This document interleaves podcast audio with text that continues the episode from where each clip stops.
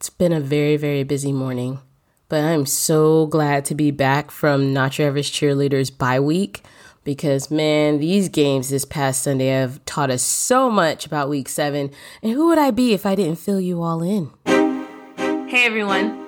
My name is Ashley Gibbs, and I'm your host of another episode of Not Your Average Cheerleader. That's right, here we discuss everything NFL football related, from the players to the game to the injuries to even the contracts.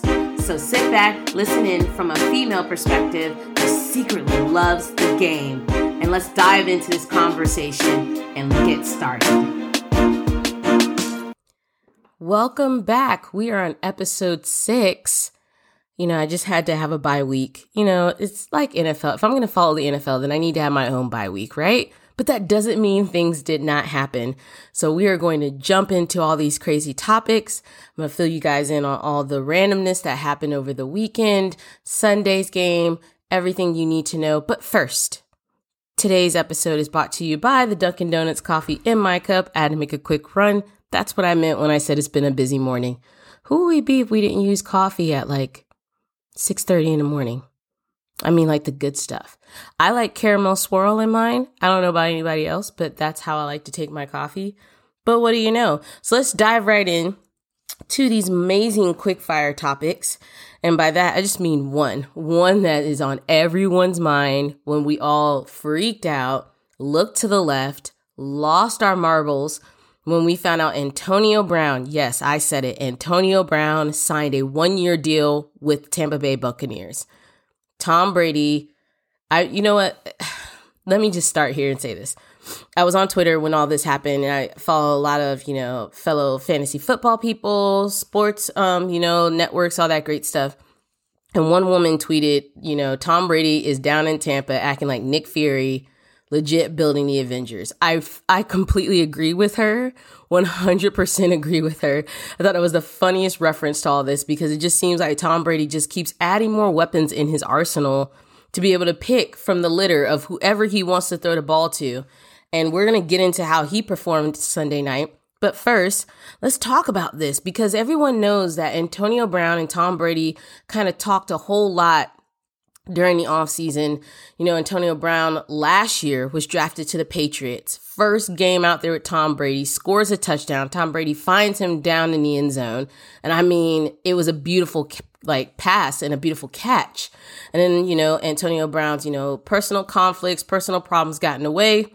You know, we won't get into details of those because we don't dive too much into players' personal lives but that's what got him kicked off the team. So it was a lot of back and forth question of whether he'll even be able to play.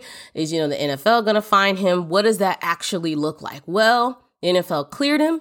He's back in and he's going down there to play with Tom Brady. Now, the coach has admitted that Tom Brady had nothing to do with Antonio Brown signing with the Bucs.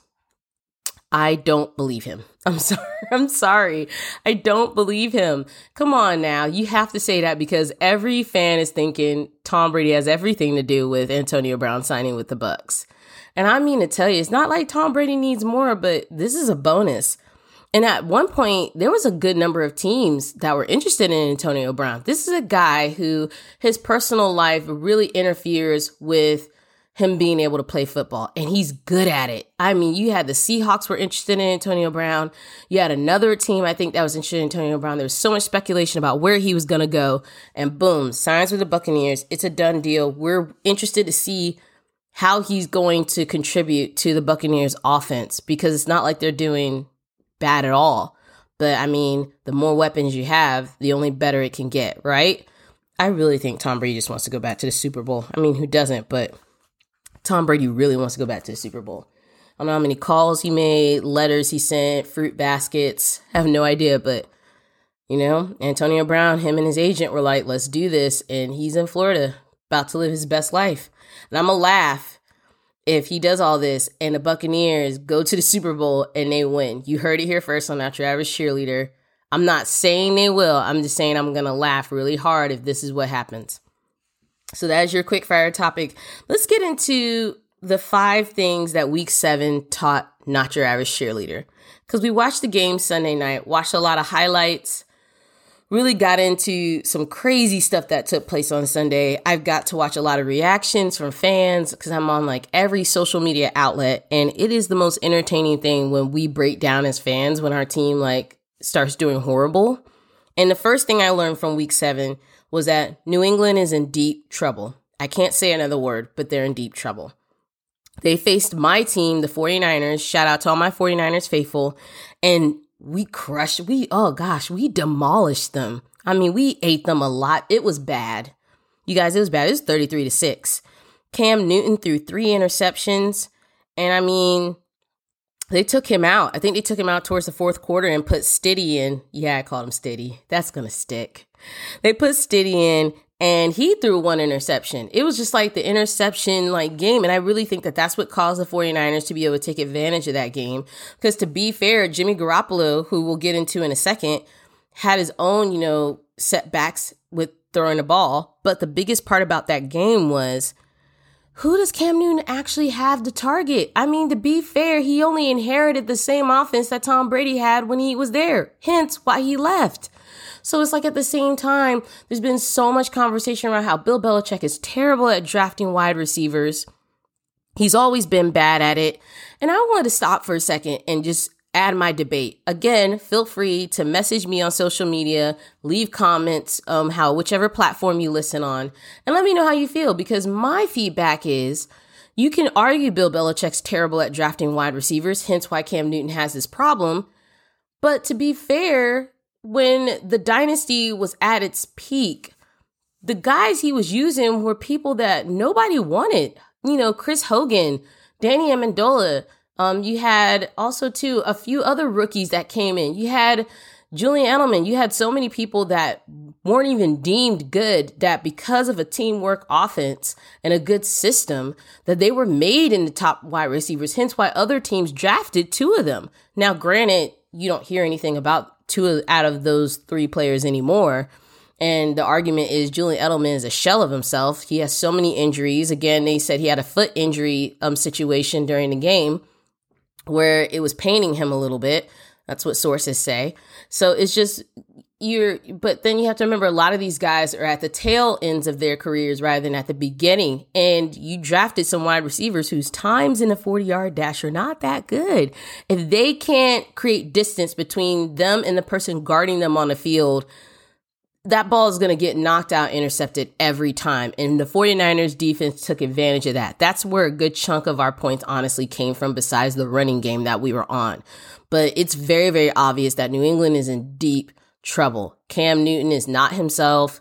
Ever since he came back from recovering from COVID 19, he hasn't been himself. He even admitted to not being himself in an interview. And he said he just has to do better, play better, work harder. Well, we gonna see. Cause I'm telling you right now, you need to do better. Cause that pass to Julian Edelman was not a good one. It tipped off his hands, right into 49ers hands. Yes. And we ran it downfield. So that's a little highlight from that game. Let's transition on to the second thing that week seven taught me, which is Jimmy Garoppolo needs to work harder. I know I just talked about how the 49ers just won. You're like, Ashley, the 49ers just won. What are you saying? I'm saying that Jimmy needs to work harder because he threw two interceptions during that game. We won that game because of a run game. Once again, 49ers are good with the run game. New England's defense could not stop it. That defense is horrific right now. They're missing nine of their key players who chose to sit out this year because of the coronavirus. And then on top of that, we just ran it down their throats every chance we got. We're already on, I think, a fourth or fifth running back backup. Great. Like, and this is another thing we learned. They need to play Wilson more because that kid was running up and down the field like, I mean, nothing you've ever seen geez, I can't even describe. I don't know where we draft these running backs from, but we're picking good ones because that guy was a beast. I mean, he was tearing that field up. And that is the main reason why we won that game. It is not because Jimmy Garoppolo threw some amazing passes that made him look like an elite quarterback. He has a lot of work to do. I need one of his teammates to just give him that honest feedback because I think we hype him up. But the truth is, we're winning games because people can run the ball. Now, I will say when I seen him do those short passes, he will like, you know, ice it in there. I mean, that ball would look like it has some power behind it. He needs to get better with his accuracy with those longer passes and really learn to switch it up. study the field more because that interception he threw, I cursed so loud, you all, when I was watching that game. I was watching a TV show because, you know, I like to watch Criminal Minds because I'm that weird. And I was like, okay, I was watching Criminal Minds on my iPad, but I was watching a game on my phone. Leave me alone. That's what I do. And also managing my fantasy football team, which did atrocious. Um, that is your word for today. Atrocious on Sunday. I lost horrifically. I'm just throwing all these random words out there that probably don't even fit. I don't know if it's the spirit of Halloween, but anyway, my fantasy football team did bad. Even if I had put Brady in, I thought Cam was going to come back and crush it because he had something to prove. He was in the negatives. I will never, he's getting benched. I, I will say this on podcast radio I will never doubt Tom Brady ever again. There, I said it. I will never doubt Tom Brady, the GOAT, ever again. But to the biggest point that I was trying to make about Jimmy Garoppolo, one of his teammates needs to go give him that feedback. Go sit him down, Say, hey, listen, listen. We need you to study the tape better. We need to get on the field. We have to build a chemistry. We just need to do better because every time it seems like they allow him to throw the ball, it goes straight to the other team. And then I look out there because the camera pivots and there's not a single 49ers in the area where he threw the ball. I was like, so who were you throwing it to? Were you deliberately trying to give an interception? Because he's out there by himself and that's the opposite team. I just, I need something different. I need it, y'all. I need it because those interceptions are getting to me. Third thing that I learned from week seven, I sound a little bit savage this morning, it's the coffee. it's the coffee. But let's keep going. you know, Cowboys fans are not all right right now. They're not okay. If you have a friend that is a Cowboys fan, send them a fruit basket. Buy them a cup of coffee or tea in the morning. Maybe give them lunch one day. Just give them a hug. Okay, we can't do hugs because of COVID 19, but maybe send them a gift card because they need it. Like, I've never seen a Cowboys play. Ooh, Lord, they play bad. I mean, they faced the Washington football team 25 to 3. 25 to 3. So they traveled all the way to play Washington to just kick a field goal, it was the worst thing I've ever seen. And then on top of that, Andy Dalton is now ruled out because of a tackle that knocked his helmet off. If you watch the footage, literally his helmet came clean off. They thought he was done. There was another another quarterback who suffered a similar injury that really messed up his neck. I think even Peyton Manning in one game suffered a similar injury where that happened, and he ended up having to get surgery like on his neck and things like that. So you know, when you're down like that, you would think your teammates would come to your defense. That is not what happened. They stood around after he's laying there, literally laying there, like his forehead's on the grass. He's like wondering if he can move, and his teammates are just standing there twiddling their thumbs. I was like, you gotta be kidding me. Your quarterback, okay, I get it. He's not your first string quarterback. He's still your quarterback. He's the only reason why you could possibly win a game right now and you're not going to run to his age, you're not going to run to his defense. You should be pushing the guy that did that because he knew exactly what he was doing. And that's not how we play football. That could have literally done some serious damage to that guy. So for them to not have that brotherhood with him really told us about told us a lot about where the Cowboys are right now. They're not playing like a team. I can honestly say that. I know my sister is a diehard Cowboys fan. She agrees with me. You don't have to worry about it. We talked about this. They aren't playing like a team right now. They're literally playing for themselves. They're there to do exactly what we in our community like to call collect a check.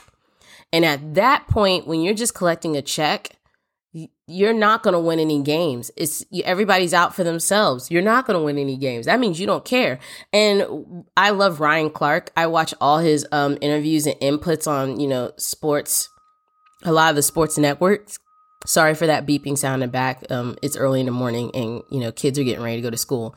But I watch a lot of Ryan Clark and I agree with him. He said, and I quote, and I, I kind of cracked up this team is being held together by Gorilla Glue and duct tape. And the one person responsible for holding it together is now injured and gone for the season, which was Dak Prescott. So the team never transitioned. They never really made, that was his quote. And in my words, the team never transitioned. They never made a relationship with Andy Dalton, even though you still want to win. I get it. Like you feel some kind of way about whatever is going on with Dak Prescott, but at the same time, I think you gotta you gotta support your teammates. And Andy Dalton was almost taken out. You're on your third string quarterback. And there's a lot of rumor bills that they're about to make a huge trade. According to sources, they're saying that even the Cowboys owner had to call in some favors for this trade. It's coming. Keep your eyes peeled for this one. It is coming if it hasn't already. But they gotta do better because they are playing like the worst team in the NFL right now. And it's really shocking how they don't support the quarterback they have. And no offense, if Dak is gone, you would think you would give Andy Dalton some credit because he's the best you're gonna get right now. No, y'all ain't got nobody else? Oh, okay. Just saying. And you know what else? Real quick on that statement. I think we just have to face the fact that they're not going to win no more games. Zeke is, he's checked out. I looked at Zeke. Zeke looking around like, why am I out here on the field? That's right. I got to collect a check. Like, that's how he looks. So let's keep our eyes peeled for what this trade is going to do. Hopefully, whoever, and it's rumored it's on the QB side, according to my insider. So I know for a fact that whatever, you know, is going to happen next, they're going to have to give some more credit to connect with that quarterback if they at least want to win another game. I said what I said. The fourth thing that week seven taught me was that I said this earlier Tom Brady is assembling the Avengers in Tampa. Gee whiz, when they played, you know, the Raiders yesterday, I, I feel for every Raiders fan. They whooped them a new one, 45 to 20. Tom Brady is now in the conversation for MVP status. This guy is out there. He's 43. I was reading all the tweets. Tom Brady's washed up. Tom Brady's this, this, this. And then I look at this week's tweets and they're like, who said Tom Brady's washed up? Who said that Tom Brady can't play anymore? Well, to me, zero interceptions, four touchdowns, even his own quarterback sneak rush touchdown. Ridiculous. Let me tell you something. He clearly wants to win. And now that you're adding AB to the mix, that's all that's going to happen next. Y'all better stay woke on the Buccaneers. We said this. I said this during the offseason. I'm saying it again. Stay woke on the Buccaneers because Tom Brady's not playing. He went down there because he wanted to win. He has every intention of doing that. So it's very, very clear what's possibly going to happen next. But Tom Brady is not washed up. You heard it from me. I will never doubt the GOAT Tom Brady ever again. He's on my fantasy football team. I'm putting him in. I'm taking Cam Newton out. I'm taking out Julian Edelman. I'm taking out all the Patriots because they just look like they don't know what the beep they're doing. I beat myself out. They don't know what they're doing. I gotta re, you know, vamp my lineup. I have to win. I can't win with the the what I'm using right now. It's not happening. Like the the challenges are real. It's like good grief. So Shout out to the Buccaneers for that good win. And you know what's really interesting about that is the Buccaneers beat the Raiders, and just last Sunday, the Raiders are the first ones to hand Kansas City their first loss. I really feel like we don't know who's going to end up at the Super Bowl. I mean, we know Kansas City nine times out of 10 will end up there just because they've won the most games. But to be fair, you can win the most games, get your tail whooped in the playoffs, and then not end up at the Super Bowl at all. So I can't predict. I'll probably try to predict Super Bowl candidates um, next week, or at least down to last four teams. I think it's going to be between for the Super Bowl running. So we'll do that next week. That's coming next week. Stick with me on that one. And the last thing I learned from week seven was Baker Mayfield. I know, I know.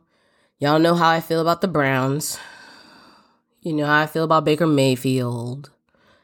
He threw five touchdowns in the fourth quarter, sucked in the first half of the game, where he threw an interception that was really horrific. And then OBJ tried to clear up that interception by chasing a guy down.